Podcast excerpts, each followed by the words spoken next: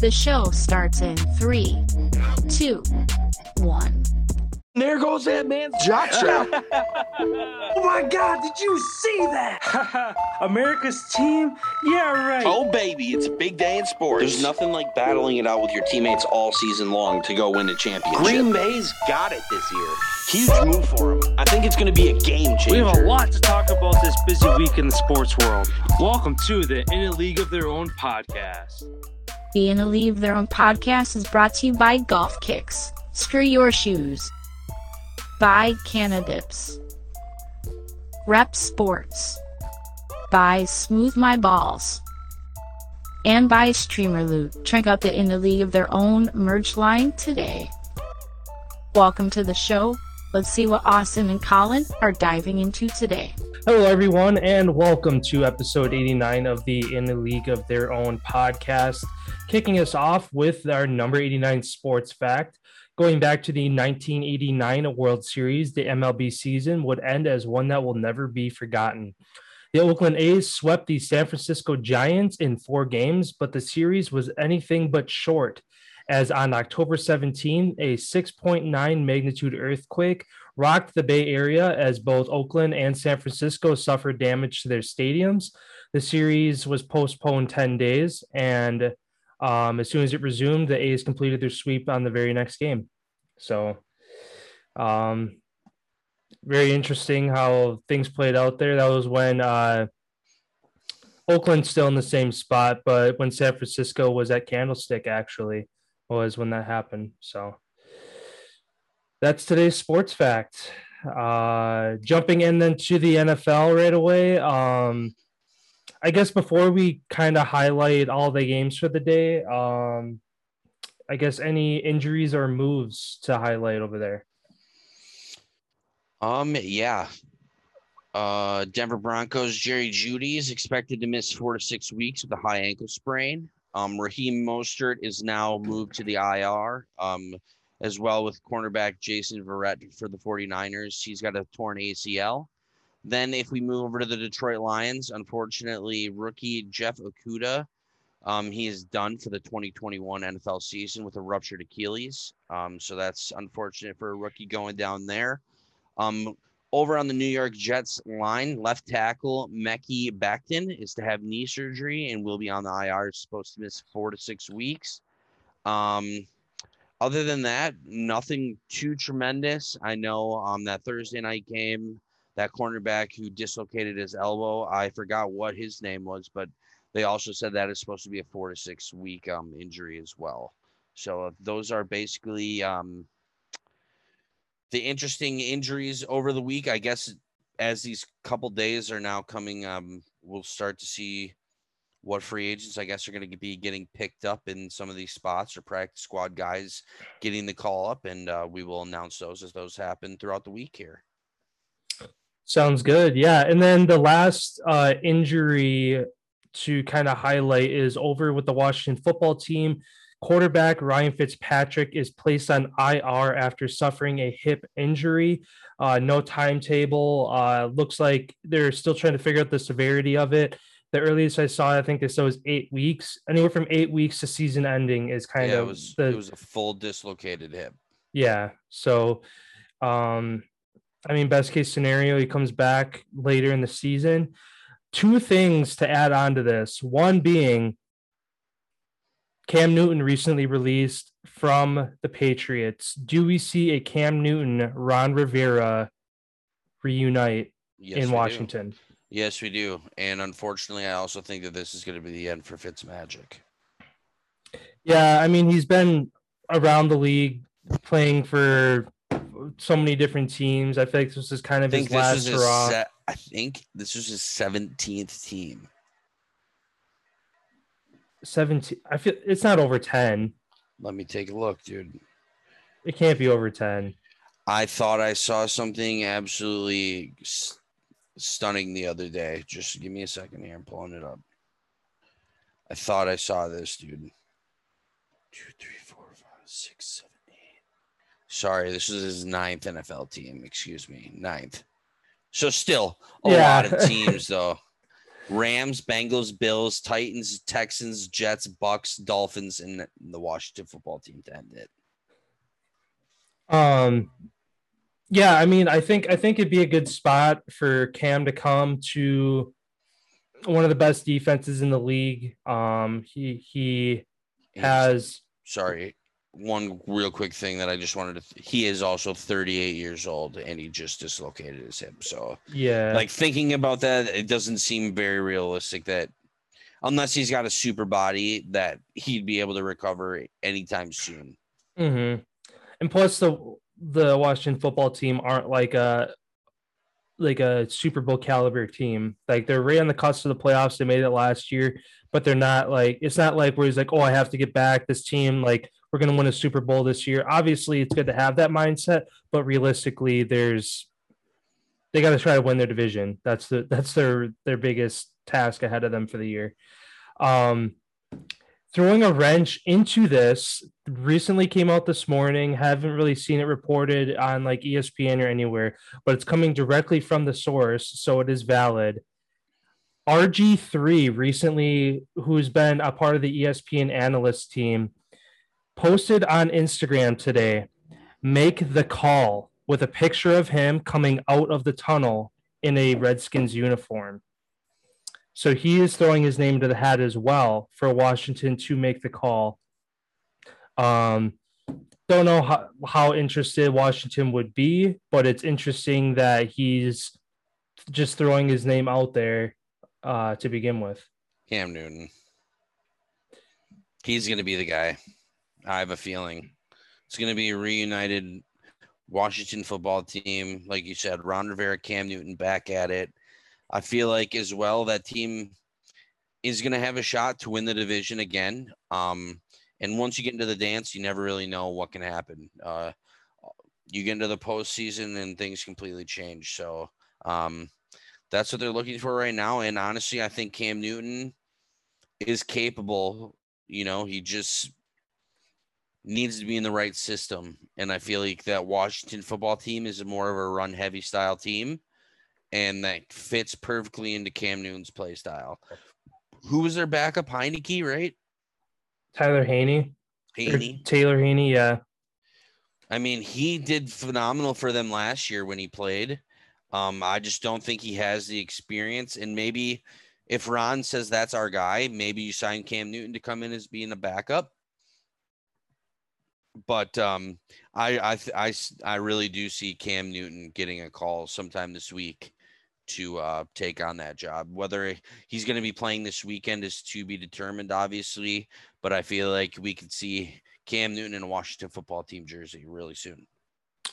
Yeah, actually, I'm I, I could be wrong. I'm going to look here. Sean. Watson. If does Washington offer six players and uh, combined picks and players to go get Deshaun Watson? Yeah. I mean, yep. that's another name that's in the hat. So to kind of, I guess, speed up the process, if they were to do it, um, the Giants do play Washington on Thursday Night Football, so they have a short week. So if they're going to make a move, it's probably going to be today or tomorrow. So the Haney Haney's playing. Yeah. Thursday. Um, then you got a long week for the next week. Mm-hmm. So this would be the prime time to do it, whether it's going to be before the game or after the game. But if they're going to go get a guy, this is when we're going to see it. I mean, if they're desperate, like I said, I feel like they get him today or tomorrow. But if they don't want Newton to be a distraction and like whether they go get Newton or not before the before Thursday, I th- Haney's going to start Thursday no matter what. I think to make sure because it's against the Giants, it's within the division. Um, they lost to the Chargers yesterday, so they're looking to bounce back if you're looking to kind of keep the team on the right track without any distractions, you wait till after the Thursday night game to get Newton. Um, if they do get him, I mean, obviously, if Haney balls out, throws three, four, five touchdowns, three, four hundred yards, then it's like, okay, what do we need to go get another guy for? Unless you are looking for that security blanket. But at the same time, I feel like Newton wouldn't take the job unless he knows he's starting. Um, because that's why I kind of talk or with why he got released. He had said multiple times that um So he didn't want to be a distraction to Mac Jones being a QB two, so that was part of the reason why he was released and left there. So I think that'd be the same thing if they if Washington brings him on, he doesn't start, he's just going to be a distraction for that team. So either he gets the call after Thursday and becomes QB one. Otherwise, if they're like, "Hey, we want you to be back up," I could see Newton turning it down because he obviously doesn't want to sit the bench. So Cam Newton will not be with the Washington football team. Um, turns out Ron Rivera, this article that I'm reading, um, there's like it's a very very slim chance that it's going to be Cam in Washington. Um, they signed Kyle Shurmur to their practice squad um, early this morning as their sole backup addition. Taylor Heinicke will start on Thursday. Um, and basically, yeah, basically, it's not going to be Cam Newton. Um, just says this article basically just highlights how it's all going to come down to whether Ron Rivera is going to bring him in or not. And three hours ago, the article was reported that if we would have seen a Ron Rivera Cam Newton um, link up, it would have happened right after he would have been released, or would have happened two other times when they were unsure if Dwayne Haskins and Cam Newton was available. And there was another time when he was completely available and there was no call, nothing. So I guess it's ultimately in Ron Rivera's hands. But according to the article coming out of inside the Washington football team, they already made their signing to their practice squad, who's going to be the backup, and Heinicke's their guy. So looks like RG3, I guess potentially, I don't know, could make more the most sense. Bring him in as now, a backup. As of now, being a backup, but I mean, what good does that? You know, what good does that even have of him being a backup? Um, dang, it's going to be really, really interesting to see. Yeah, because I mean, they have weapons. They have Antonio Gibson in the backfield. They got Taylor McLaurin. Um, obviously, arguably a top five defense in the league right now. That QB position is the only spot in that team that really has a void right now. Um, I mean, Fitz Fitzpatrick has his Fitz magic now and then where he can win a football game on any any given moment against a really good team. But the, the inconsistency was there with him under center as well. Uh, Heinicke did leave them to the playoffs last year and went toe to toe with Tom Brady, keeping it a one score game in the wild card round last year. Um, I don't know. I think you ride Heinicke, young, young stud. Um, obviously, he's going to make mistakes, but let him play a full season. Kind of let the leash loose on him and see what he can do with this offense. Uh, again, being in the NFC East, uh, it's it's it's interesting because as um, looking at the standings right now, Eagles are kind of expected to be one of the worst team in the NFC East and also one of the worst teams in the league. They have a 1-0 record. The rest of the NFC East has a loss. So the Eagles already have a jump start. So now it's going to be catch up for the uh, the Giants, Cowboys, and football team to make that make up that game because now that they're a game back, they got to win two more to get ahead. So, but again, it is week one. It's very early, but yeah, the Washington's looking in the face of adversity right out the get go here. And looking at all the backup uh, free agent quarterbacks, since Shurmur was just picked up from the Bengals, um, Blake Bortles is still out there. Um, RG3, as you had stated, Philip Rivers, um, he is still potentially um, out there. You also have Cam Newton, like we stated. And then, really, the only other name on this list that kind of makes sense as far as playing would be DeShone Kizer. Um, so that's kind of about really where we've gotten to um, on this list. So now, well, I guess somebody who already has a starting job elsewhere, obviously it's kind of a long shot, but at the same time, if you have the right draft picks and the right value to throw at it, look at a situation like San Francisco to get J- Jimmy Garoppolo, try to go get somebody like that. Um, you have Trey Lance behind him. Uh, I guess if they're unsure about their quarterback for the future. Yeah. but that I'm just saying, like, instead of just looking to free agents, look elsewhere around the league to where there's two. It's a two QB position right now. San Francisco, Chicago, two spots where there's two quarterbacks to where if one slips up, the other one's going to get put in to where you go to try to get one of those guys if they end up getting benched or something. Hold on one second.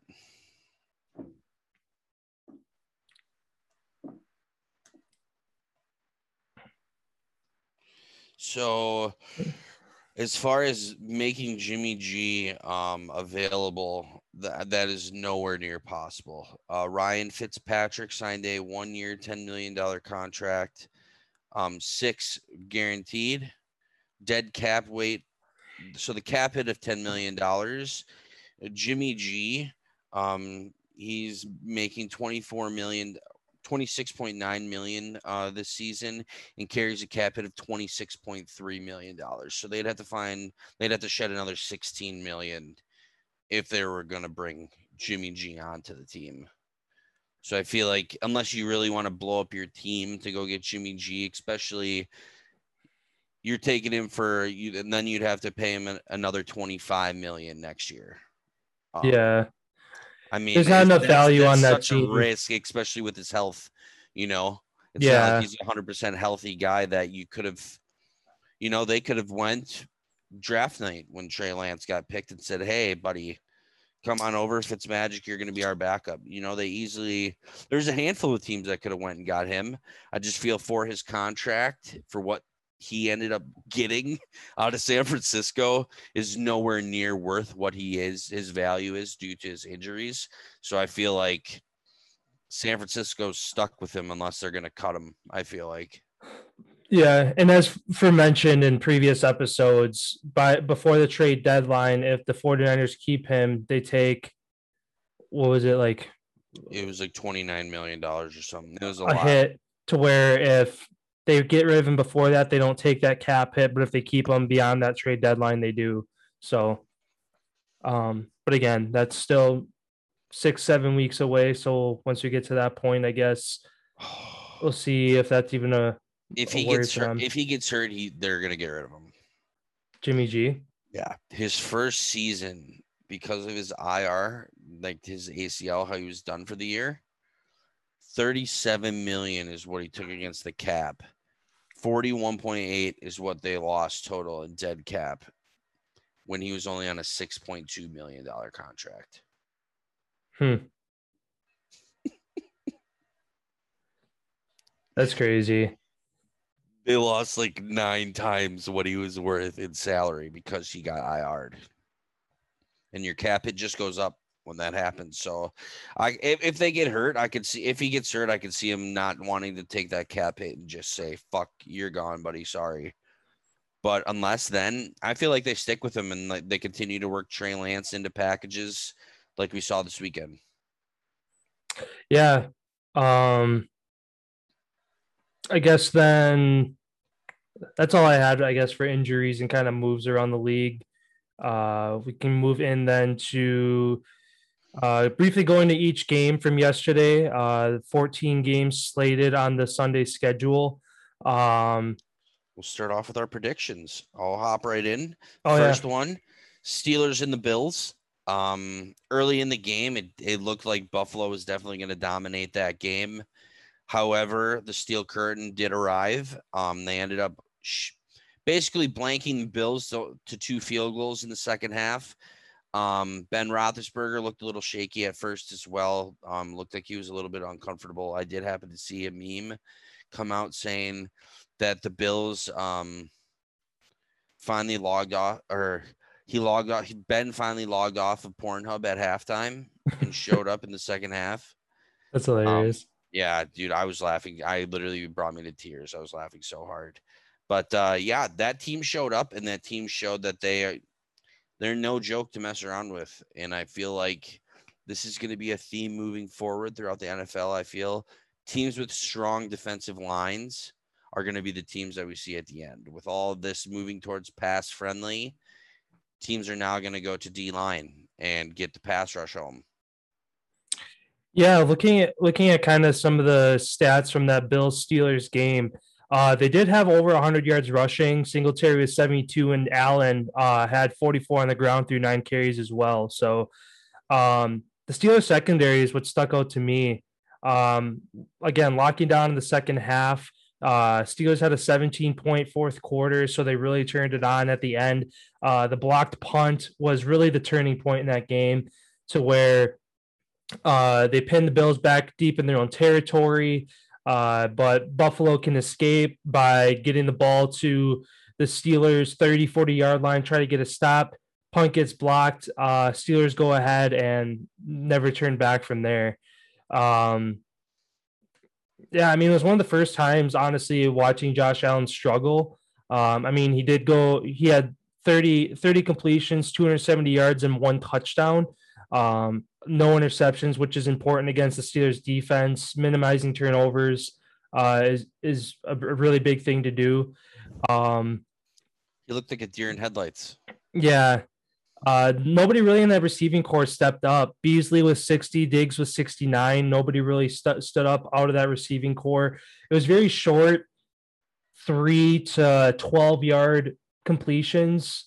Um, I, I don't know what the longest completion was of the game, but nothing was really big over the top uh, that I remember. I think Gabriel Davis had the biggest play of the game with his the lone touchdown that was thrown by uh, Josh Allen. But I don't know the the Steelers they picked up where they left off from before they went on their kind of shit streak at the end of the year when they were 11 and 0 when they got to that point. Um, Big Ben looks better. Um, I know he, there was a big question mark above his head for the year. The defense looks great again. Um, yeah, the AFC North is going to be really tough this year, uh, especially depending on how the Ravens do tonight to see kind of how where where they're at to par to start the year. And especially for a game that Buffalo controlled. Time possession 33 minutes to 26. They ran 24 more plays than the Steelers did. Um, penalties, they had eight for 81 yards compared to the Steelers' five for 32. That's a big chunk. And then, like you said, I thought that momentum change was the Watt strip sack on the plays right before that pump block. It was like that, both of those things in, in unison, like that, just completely flipped the game on its head. And honestly, you can look at poor play calling for the Buffalo Bills. Um, one for three on fourth down efficiency. They had two at midfield. Um, the one I know we texted we texted each other right after. It's just like oh the fourth and one. That, yeah, whoever drew up that play, yeah, maybe it looked good X's and O's, but like on the field, people are going to see that coming a mile away, and especially when you have a quarterback Josh Allen size, who all he needs to do is take the snap and lean forward, and he's going to get a yard. Um, that was a very risky play, which ended up kind of costing them the game. Yeah, and kind of looking at their efficiency too. Uh, Steelers were only four for 12 on third down. Um, 16 first downs compared to Buffalo's 22. So, like you said, the time of possession was in Buffalo's favor. It seemed like the, their offense was always on the field, but you only put up 16 points. That's technically two possessions really when you think about it, two eight point possessions over a full game. Um, a zero point third quarter, only a one or a three point first quarter.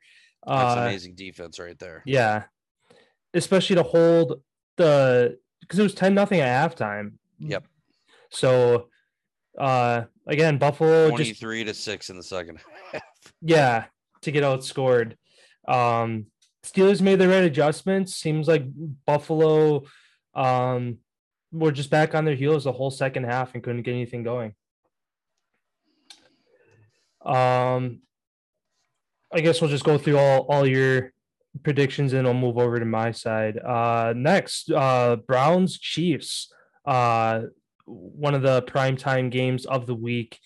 Um, again, one of those games very similar to Buffalo. Cleveland come out the games came out the gates hot went for a two point conversion to go up eight, super aggressive, didn't want to leave any points on the board. Um, and then things kind of fell apart for them. Um, very similar, another situation with a punt. The Bills had a, had a punt blocked that turned the game around.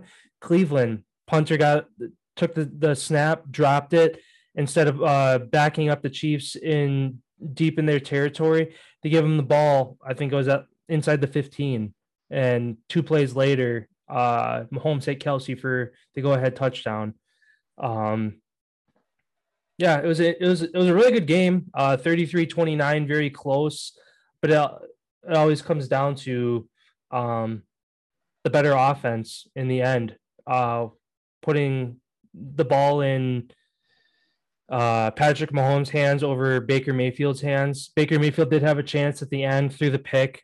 Uh, but yeah, I mean, the game was very back and forth, even though Cleveland, again, had the momentum for probably the first two and a half quarters. Yeah. Um, people saying Baker Mayfield looked good. I, I one thing I always say about him is if you want to win games, he's not your guy. He can he can keep you in games and get you down to the end of games, but he's not the guy that I want the ball in his hands when the when the pressure's on the line. Um, looking at his stats 21 for 28 321 yards no touchdowns one pick. Um, so all those are empty yards. Um, however their running game basically was the only reason why they were in this game at all uh, Nick Chubb, 15 for 83, two touchdowns. Kareem Hunt, six for 33 with one touchdown as well. And then Jarvis Landry had two carries for 13, one with the wide receiver sweep for a touchdown. And then Schwartz as well had a wide receiver uh, reverse for one for 17. So passing is not um, how the how the Browns can get it done. Um, they got to re- heavily rely on their ground game. Um, I guess I picked the Browns to win because I thought OBJ was going to be playing. Turns out he decided to sit out, which is a huge loss for them. Um, I feel like if he was playing, I feel like the Browns would have won. Um, they would have had another guy out on the wideout, especially since Tyrann Mathieu is currently out on the Chiefs' defensive side. Um, but it didn't happen. And as you said, the teams who really deserved to be there, they flipped a switch, and it was kind of like, okay, game on when we're down late in the game. And bing, bang, boom, they went, scored two touchdowns, game's over. Uh, man, Chiefs fans, you got lucky. I'm I'm just gonna say it. Like, yeah, you don't have one of your best defensive players in the game, which hurts. But how you guys played, I mean, look at the third downs, nine for thirteen. I mean, which is pretty good, but normally they're 100% usually on third down because of all their weapons that they have. They did allow two sacks and no turnovers on the day, which resulted in their favor. they had 60 less yards in the game. They got out rushed by 60. Um, passing, they only had 20 more passing yards. So, like I said, this game came down to the, those two turnovers the punter dropping that ball and then Baker Mayfield trying to throw the ball out of bounds at the end and that defensive player just getting enough of his ankle to stop the power. And that's game. Yeah, Mahomes and looks good though. yeah, he did. Um, that, that one play where it was just kind of a fuck it, throw it up. Tyreek's out there somewhere, uh, kind of play for that long 75 yard touchdown. Um, Video But- game. Yeah, but going back to the Browns too, one thing that kind of was a head scratcher. Um, as soon as the Chiefs got momentum, the Browns went into panic mode and tried to throw the ball a lot more. Um, Chubb again, 83 yards on the ground, five and a half yards a carry. Um, he he was dom- dominating the run game. The Chiefs really didn't have an answer for him.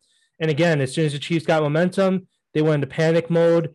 Um, you started to see Baker uh, missing receivers, um, bad clock management, obviously incomplete passes, uh, keeps clock stopped. Where if you're running the ball, keeps the clock moving. They just completely gave up on the run game when it came down to the end. Um, where if they would have if they would have kept if, Nick Chubb would have got five to ten more carries, they probably would have won that game because that's If better clock management and more yards. Maybe to put up a field goal, keep the Chiefs off the board. Um, They felt the pressure because every team that plays the Chiefs knows that they can score in one play. Mm-hmm. That explosiveness, they they felt the pressure and they let it get to their mind. Where, like you said, they continue to run the ball. They were up by four points with I believe there's still like eight minutes left in the game, seven minutes left in the game, and you run, and they abandoned the run, and you could have easily ate a couple more minutes off the clock maybe potentially even ran one in for a touchdown. And that's game. You know, you don't. Same with Tampa. Any of these good quarterbacks, you don't want to give them the ball with a minute left. No, you put the like like you said, Baker Mayfield's not that guy where the game's on the line. You put the ball in his hands. Nope. The Browns, you want to be up, put your defense on the field. That's a way better situation to be in than having Baker Mayfield you need to go out there down four points. You need a touchdown. Um, you'd rather be on the other side of it, up four points, three minutes left to go.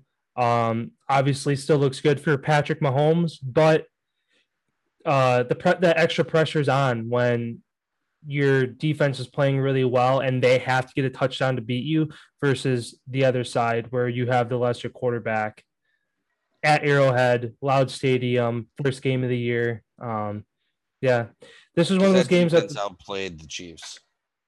Oh, 100 percent. It was until until the end.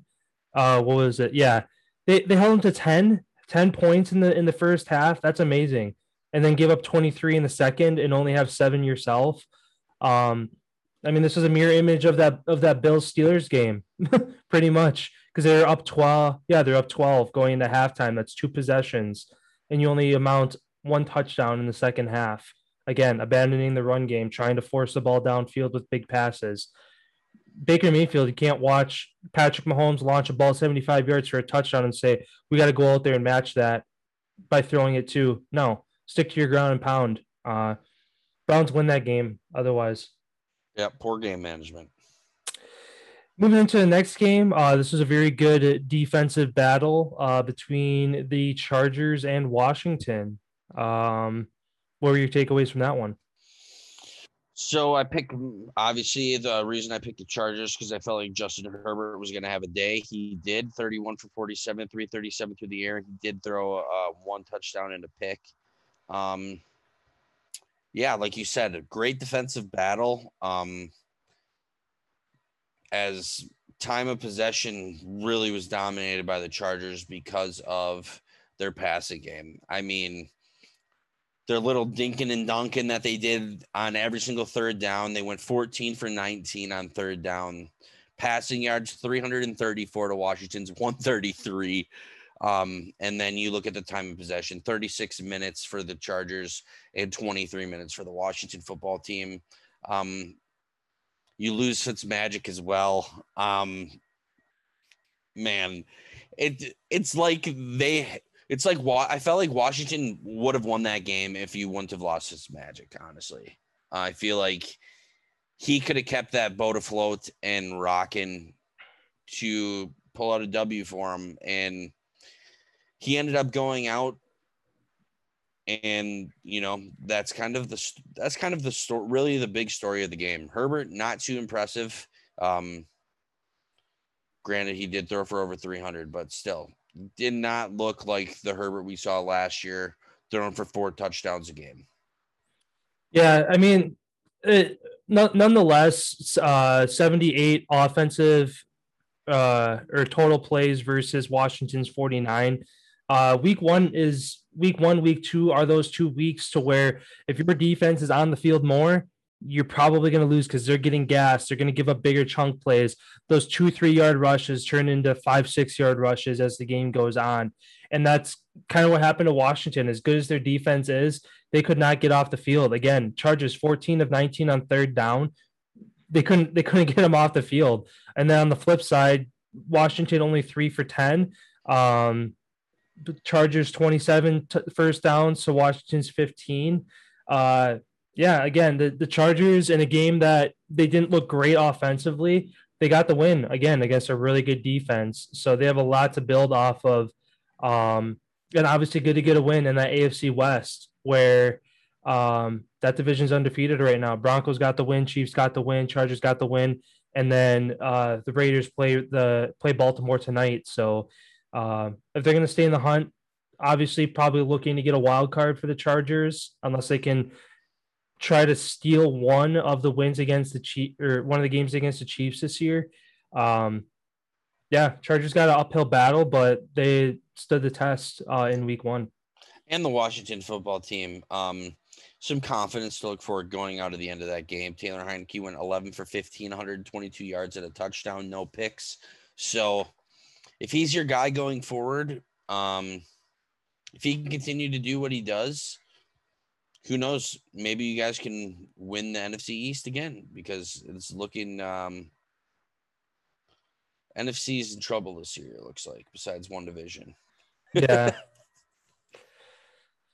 Um, then moving on to your uh, last game, I guess we both shared this one. We just had opposite picks. Was the Sunday night game last night?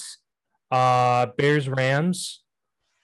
Um, really good game to watch. Um, Bears fucking shot themselves in the foot. Yeah, the, it looked it looked like it was going to be all Rams right, right out the get go. Bears kind of answered back a little bit before halftime.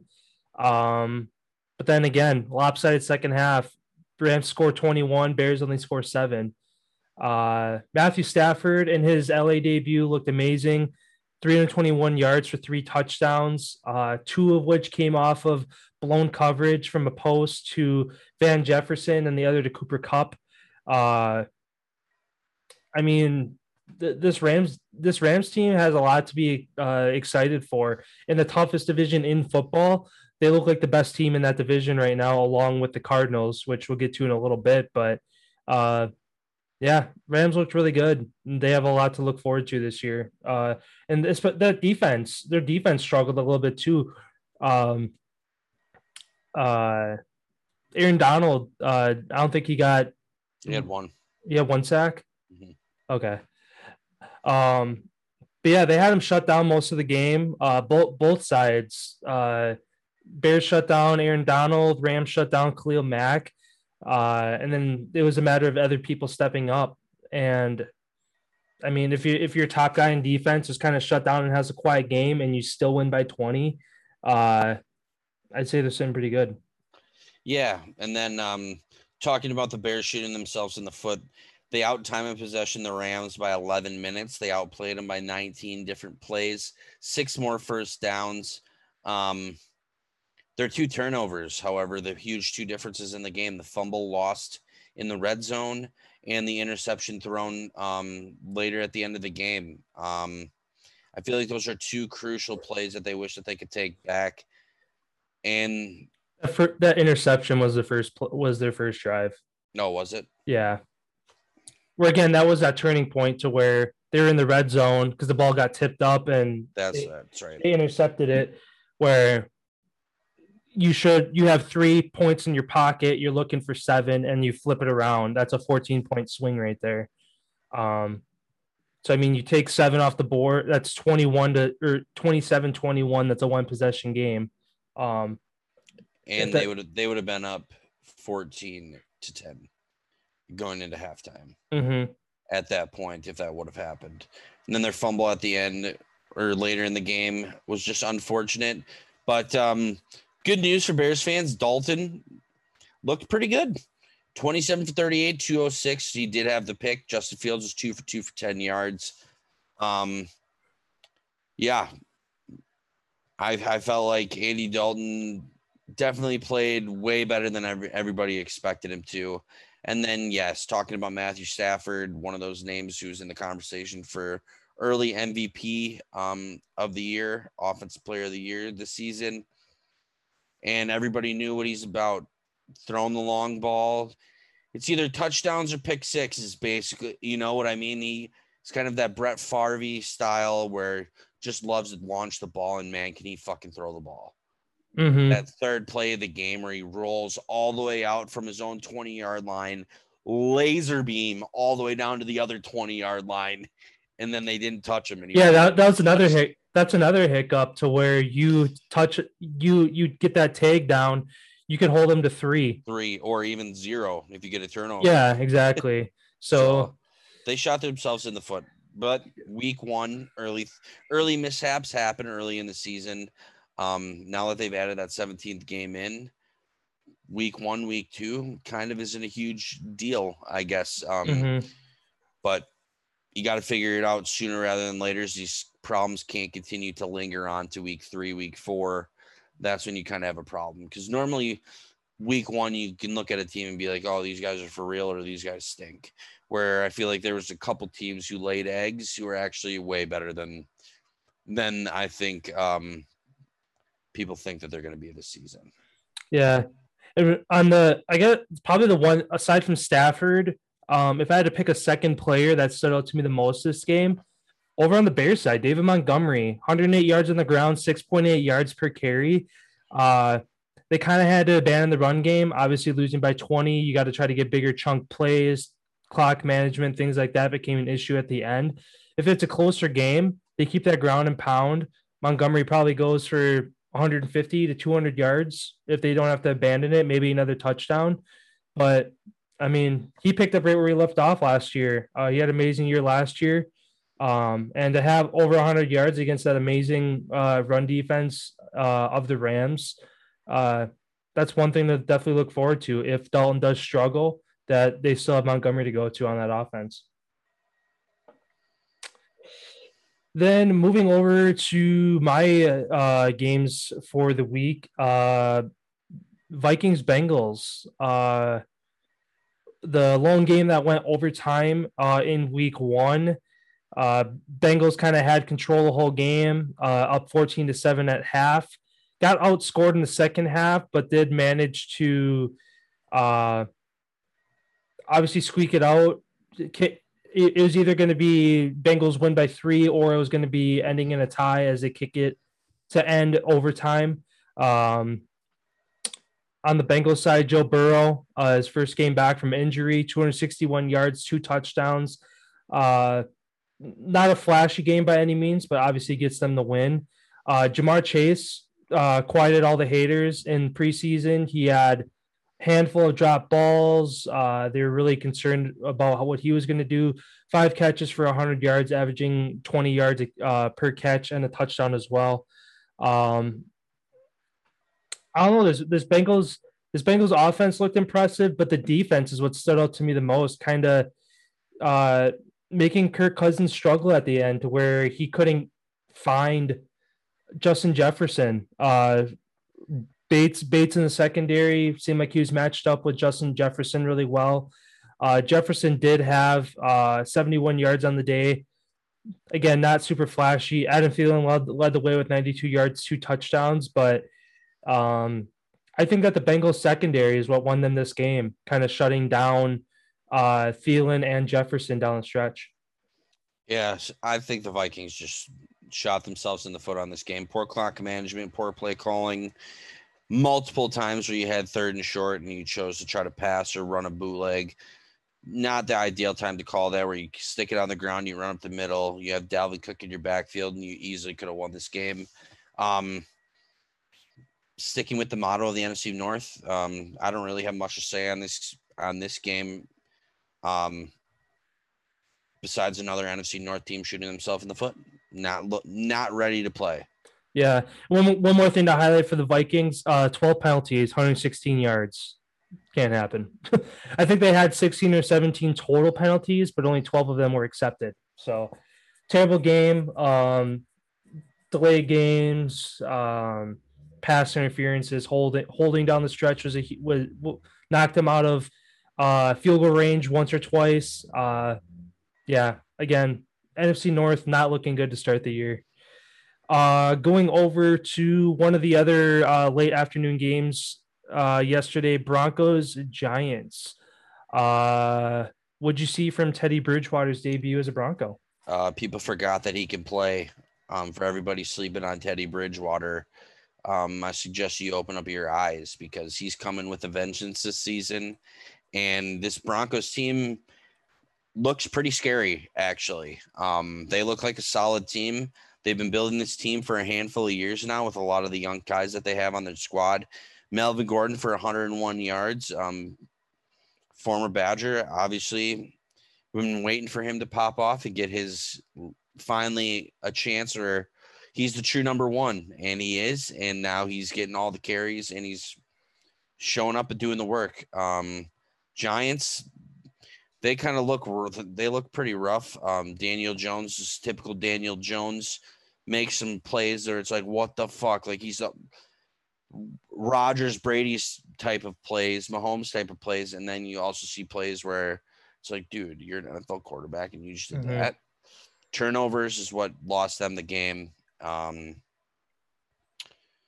Broncos, you know, dominated time of possession, but uh, the biggest the biggest flip of momentum was when Daniel Jones inside the 20-ish yard line um, went to extend the dive for a first down and lost a fumble turned around and that's all she wrote And going off of that, that is now Daniel Jones has a turnover in 25 of his 27 starts as a Giant. Uh, they lose by two possessions. Uh, that's that's a, a swing right there. I'm pretty sure the Broncos scored off of that. You go down and score, you hold the Broncos off the board. It's a tied game, and it's a flip of the coin at that point. Um, and von miller looked really good in his first game back yeah, yeah, it was good to see him back. i think he had two Um, sacks Bar- Barkley again quiet. Good, good to see him back. Uh, only only ten carries, so they didn't they didn't let him run loose. Uh, but yeah, ten carries for twenty six yards. That Denver uh, defense is good too dude Yeah, Daniel Jones actually led the team for rushing with twenty seven yards, including his one for a touchdown. So, yeah, like you said, uh, Broncos kind of one of those teams where it's kind of a they might be okay or they're going to shit the bed and be one of the bottom teams again this year. Um, they stood the test going into New York and getting the win. And then uh, last game uh, for predictions this week was uh, Colts and Seahawks. Uh, Colts stink. yeah, Russ in his early MVP uh, uh, conversation form, uh, 18 completions for 254 uh, yards and four touchdowns. Their line looked good actually. Yeah, they they they they got him time. Uh, obviously, Russell Wilson being as mobile as he is, had to roll out once in a while. Didn't matter. Uh, finding his man Tyler Lockett, four yard or four catches for 100 yards, two touchdowns. Uh, Metcalf, four catches, 60 yards and a touchdown as well. Uh, they distribute. They, they had was it seven guys with a catch on that receiving corps, so they distributed the rock really well there. Uh, run game as well. Chris Carson. Um, the, the Seahawks run game has been a big question mark since um, Marshawn Lynch has been gone. Uh, Chris Carson, uh, Rashad Penny are kind of been the two guys back and forth. Penny only had two touches. Chris Carson again led the way for 91, and then D'Wayne Eskridge behind him with uh, 22 yards. So over 100 yards rushing on the day for the Seahawks against what's supposed to be a dominant Colts defense. Um, and Carson Wentz struggled in his first game as uh, as a Colt. Um, I mean, an admirable day, uh, 251 yards, two touchdowns, but uh, they left points on the board or um, throughout the game. So, uh, yeah, I mean, Seahawks again being in one of the toughest divisions in football, not surprised there, but the Colts was kind of surprising to see them struggle early on. Yeah, Jonathan Taylor, not as good as I thought that he was going to be. Well, I guess I should say is as good as I thought he was going to be. A lot of, I should say, the average, most people thought he was going to be very successful from what he did in college. I personally don't think he's going to have a great career um, in the NFL unless he can get to a different team that uses him um, in a different style of running. Colts ground and pound, they just go basically up the middle, and that's not his style. He's more of a finesse type of back, skillful back. Um, yeah, no surprise that the Seahawks ended up whooping their ass. Yeah, I mean, with uh, uh, T.Y. Hilton out for the first six to eight weeks, we should see Jonathan Taylor getting more of a load on that offense. And their best lineman, Nelson, who's out too, but still, um, I don't think even if they were playing, I still don't think that would have mattered. Oh yeah, yeah. In a, in a game where you lose by two possessions, you're because it didn't seem like protection was a huge I- issue for Carson Wentz. It just He seemed got like sacked a handful, didn't he? uh, let me see sacks.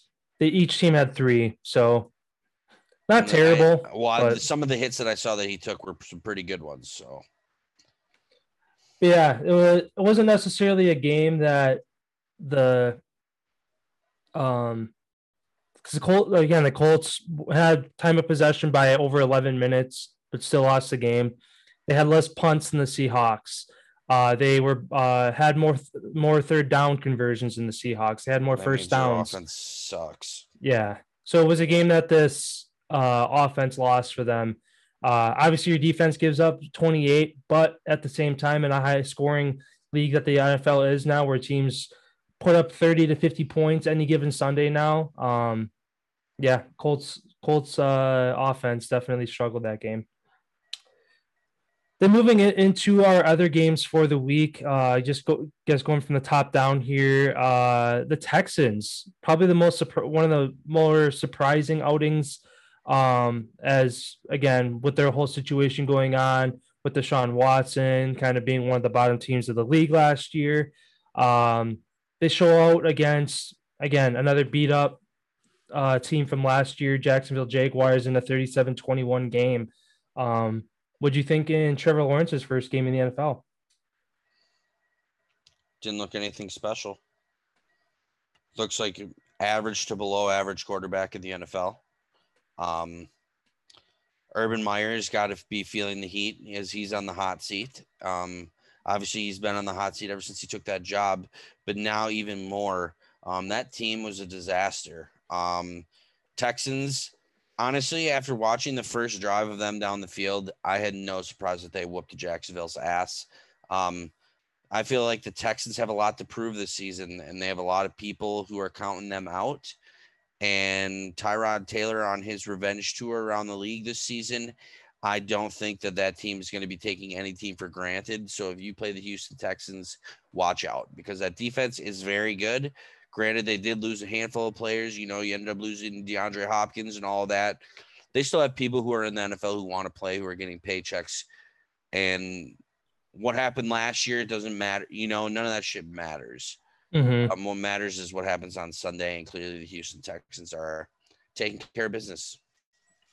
Yeah, Texans 160 yards on the ground, um, plus three turnover margin as Lawrence had three interceptions. Texans didn't have any, no fumbles lost. Uh, 12 for 21 on third down compared to Jacksonville's three for 11.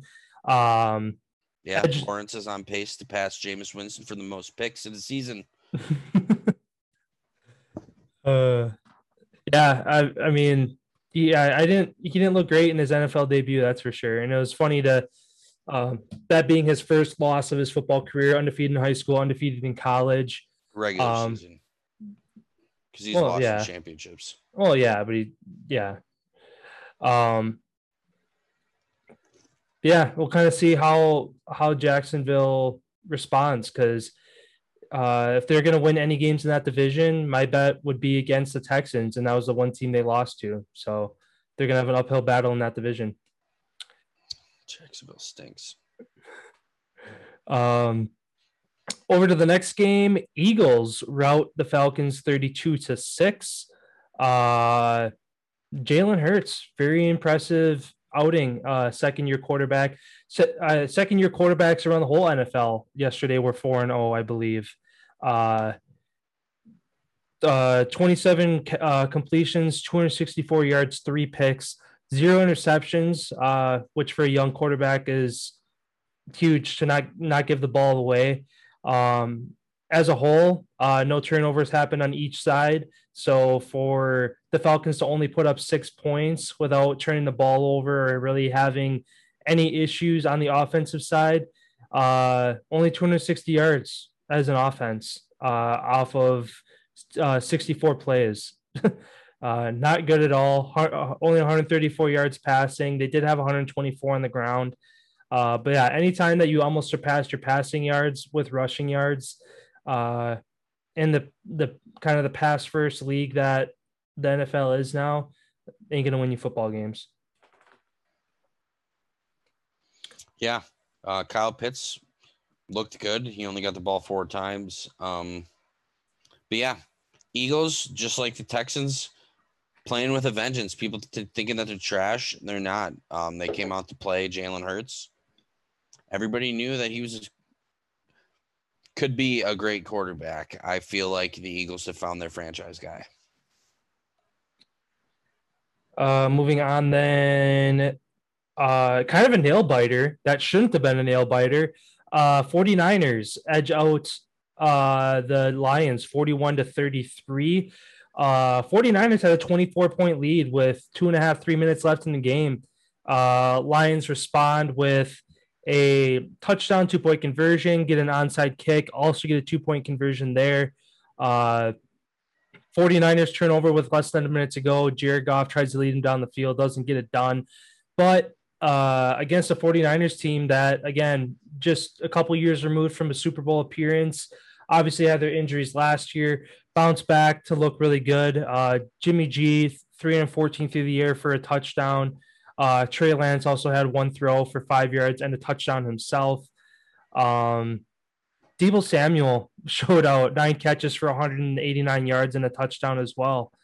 Um, yeah, 49ers look good, and the Lions, uh, even though it's a loss, have a game to hang their hats on uh, going into a Monday night game next week against the Green Bay Packers team that looked atrocious.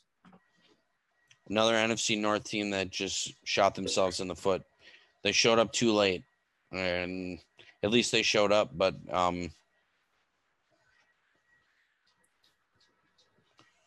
Oh, sorry. I thought fucking the cat just knocked something over, and I thought I heard glass shatter, but we're good. um, yeah. Um, that, yeah, like you said, they cut that 24 down to eight um, late in the game. That is a little bit of confidence to move on towards the next week. Um, the 49ers, however, being up 24 points, they were staying way back, allowing all those passes underneath. So it is easy for a team to move down the field when you are down by 24 points late in the game. Um, but still, they almost came back. They almost did it. And next Monday should be a test for both teams. For sure. Uh, moving on then.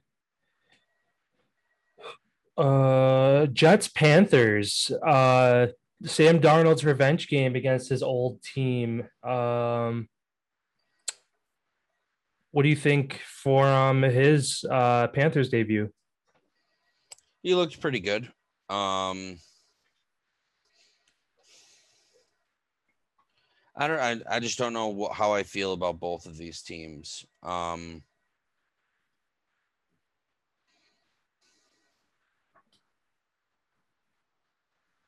Yeah, I mean Zach Wilson. People thought he was really good because the preseason. I mean, he's got an arm, but man, he's got a lot of um, to learn. As watching him play, Sam Darnold kind of in the same position. Granted, he did get the W. The Jets almost came back and ended up winning that game when they were down, I believe, 14 at half. Um, Looks like 16 at half. Oh, 16 at half, excuse me. And they almost ended up coming back. So mm-hmm. Um, I really don't know what to make of that game, honestly, as both of those teams look like bottom barrel teams um, in the league as of watching teams perform. Yeah, not really much else to add. Um, I, I, guess small victory for Sam Darnold beating his old team. Um, didn't really have a, a huge outing, 279 yards for a touchdown. Uh, Christian McCaffrey, back to carrying that offense 98 yards on the ground and 89 yards to the air. Uh, the offense goes as he goes. Uh, that's pretty much all there is to say about that Carolina team. Uh, on next to one of the most impressive outings of Sunday, Cardinals beat the uh, Titans 38 to 13. Kyler Murray throws his name in the hat for uh, the MVP conversation early. I think this is the best looking team in football right now. Um, defense, especially Chandler Jones, five sacks, two forced fumbles, six tackles. Um, incredible what he did, and that was only through three quarters. That he didn't even really play much in the fourth. I don't even think he played a snap actually in the fourth quarter. Um, dominance. It it it looked like the Cardinals were playing video games compared to the Tennessee Titans. And King Henry, where you at, dude? You didn't show up. They stopped. They th- that was one of the most impressive Week One performances I've seen in a long time. Um, as that team looked 100% engaged and everybody ready. They look mid season mid season form Week One. Like they look and and you know being in the division that they are in that's to be expected. All four of those teams are going to beat each other up this season um, for who's going to come out and make it to the playoffs. So man i they're my they are my favorite right now to make it to the super bowl. One of my favorites. Just Yeah. off of that performance like just hands down. Yeah, as you mentioned, they only hold Derrick Henry to 58 yards on the ground, a guy who eclipsed that 2,000 mark last year. Um, Julio Jones in his Titans debut, only three catches for 29 yards, had a crucial uh, mistake on a third and one with a personal foul to back him up to third and 16. They don't convert there. Um, not that that really would have made a difference as they lost by multiple possessions, but in a game where you're down that much, you're just shooting yourself in the foot at that point. Um, yeah, Kyler Murray, uh, four touchdowns, five total touchdowns. He had one on the ground as well. Um, uh, and James Conner debut as a as a Cardinal, former former Steeler. It was kind of cool. It was nice to see a one-two punch between him and Chase Edmonds. Chase Edmonds, 63 on the ground, Conner for 53 on the ground, uh, 116 yards combined on the ground for them, and then Kyler Murray's uh, 20 yards as well for his touchdown. D Hop, uh, two catches for 83 yards. Uh, yeah, I agree with you. Uh, week one, um, Cardinals are looking like the NFC favorite uh, for the Super Bowl. Uh, two more games to highlight here. Uh, one, uh, the Bama Bowl, uh, Miami Dolphins versus New England Patriots two former Alabama quarterbacks, Tua versus Mac Jones. Um, what was your takeaway from this one? Um, my takeaway from this game is Mac Jones did solid, 281 yards, touchdown, 29 for 39. Um, their running back Damien Harris had 100 yards on the ground, which is impressive. Um, but it's going to come down to Miami's defense. Um, they were able to get the Patriots off the field when they needed to get them off the field. They were able to hold them to field goals when they needed holding the field goals instead of touchdowns. Um, they heavily were out time of possessed by 13 minutes, and they only were four for 11 on third downs and were able to pull out the W. So that shows that their defense really stepped it up, and uh, that's the reason why they ended up winning the game. Yeah, I mean Mac Jones in his in his Patriot debut looked solid, 281 yards, one touchdown, uh, no picks. Again, as a rookie quarterback, important to have that zero next to the interception uh, mark. Um, yeah, I mean to start, Bill Belichick's uh, 200 million dollars he spent on free agency in the offseason uh, didn't pan out for him week one. Um, and then moving on, lastly uh, to the Packers uh, in their 38 to 3 loss to the Saints. Um, yeah, uh, an embarrassment to the Packers organization. Uh, tip of the cap to Jameis Winston. Only 148 yards passing, but had five touchdowns on the day. Uh, That's all that matters. yeah, and once again, uh, that Packers secondary struggled. Kevin King got burned, giving up uh, two touchdowns along with a handful of um, completions on third down that would have got them off the field. Um, Packers offense, reigning MVP, best receiver in the league, put up three points. Not really much to say about this Packers team right now. Kudos to the Saints. Yeah, Lat- Lattimore shut down Adams. Um, and after the game, he gets a contract extension, Mhm. making him the highest paid cornerback in league history as far as guaranteed money. Shout out to him; he deserves it. Um, He's been one of the top cornerbacks in the league ever since he's came in from Ohio State. Um, man, Green Bay, we got to figure it out. I know we have two different guys in on the line that normally weren't there. That definitely showed. Um, I heard a lot of people. My personal opinion, I feel like your starters should have to take at least one play one drive in the preseason. Two, go full speed. Make sure you're fucking doing every play. Somebody was not in the right position. People were yelling at each other, pointing fingers at each other. They they, they didn't look like they were ready. And partial issue to that is the whole offseason drama with Aaron Rodgers.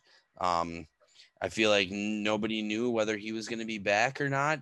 So there was a lot of big question marks in a lot of spots where if Jordan Love straight out was our guy, we would have been prepared. And I feel like we would have definitely played a hell of a lot better than we ended up playing with number 12, who's arguably one of the greatest quarterbacks of all time um, in the backfield. So shout out to the Saints, my MVP pick, looking very good out the gate, five touchdowns, leading the league. Um, Kyler Murray right there behind him though, and man, it. I just don't even know what to say. All I got to say is I'm not I'm I'm not surprised, I guess. Like yeah, I thought the Packers are going to win. I knew the Saints were going to be pretty good. I thought it was going to be a way cold like better of a game. But after really thinking about it and dissecting everything that happened over the offseason and watching people sit and point fingers at each other and bitch at each other on the bench, I'm not surprised that this team's falling apart right now. And this could be the the, the destruction of the Green Bay Packers this season. um, whether 12 is with us or not. Yeah, I mean, uh, Jordan Love when he did come in, he went five for seven for 68 yards. So yeah, he looked good. good. He was on pace to be better than Rodgers on the game. Um, and you know what? The line was actually blocking for him too. Mm-hmm. I feel I feel like there's some mixed feelings with what Rodgers did. It it just seemed like everybody wasn't behind them or he wasn't all in it. Like mm-hmm. there was some disconnect between what was happening from sideline to the field. Mm-hmm. And it seemed like with Rodgers too, it wasn't. There's some people are like, "Oh, he's throwing the game, he's throwing the season because of what happened." I don't think he threw the game, but it, it sh- there was a lack of effort, a lack of care to try to take control of that game as the reigning MVP. Um, both of those interceptions, very un- uncharacteristic Aaron Rodgers throws. Uh, the first one, yes, he was being hit, but also he threw it way behind Adams for the pick. Second one, um, as much as it was frustrating two years ago to see Rodgers throwing the ball away most of any quarterback in the league, takes an unnecessary shot way down the field, overthrowing the receiver by 10, 15 yards for the second pick. Um, yeah. You're down though. What do you got to lose? Yeah. Because you could see, you literally could see he's he basically said fuck it. Like hmm. when he was throwing the ball, you you could hear it. Like he, he was just like, oh fuck it and just launched it as far as he could. Like he took took a shot. He took a shot to make a play, being down that far, and either was going to work or it wasn't going to work. And at that point, I feel like you don't have anything to lose. You know, granted, it's oh, it's another interception that he threw for his stats. I don't think he fucking gives a shit about his stats anymore. He's already done all that. Mm-hmm. Where that's not important to him anymore. I feel like it's more about winning I feel like he's turned the page, kind of like Tom Brady's turned the page in his career, where it's more about taking care of yourself and doing what you can to win instead of being the best numbers guy. Yeah. He used to care all about that. As mm-hmm. far as throwing away passes, all that shit. Ever since he like eclipsed all those, like it said all those in his new girl, ever since him and Danica kind of like split ways and he's been doing all these spiritual stuff and finding like doing his own thing he's like turned a page in his career to where like none of that shit matters anymore. It's all about winning the championship. Mm-hmm. yeah then i guess wrapping up our nfl talk tonight we have our monday night football game ravens raiders um who you got? And score. Um I mean, that Ravens offense is beat up, uh, as well as their secondary with Marcus Peters being out. Uh, I want. I think the Ravens are four and a. What are they? Four and a half point favorites. Mm-hmm, I think. Um, I don't Well, know. quick. I got Raiders. Yeah, Raiders go for it. 35-14. Raiders 35-14. Uh, Derek Carr is going to have himself a night in the first game in their new stadium.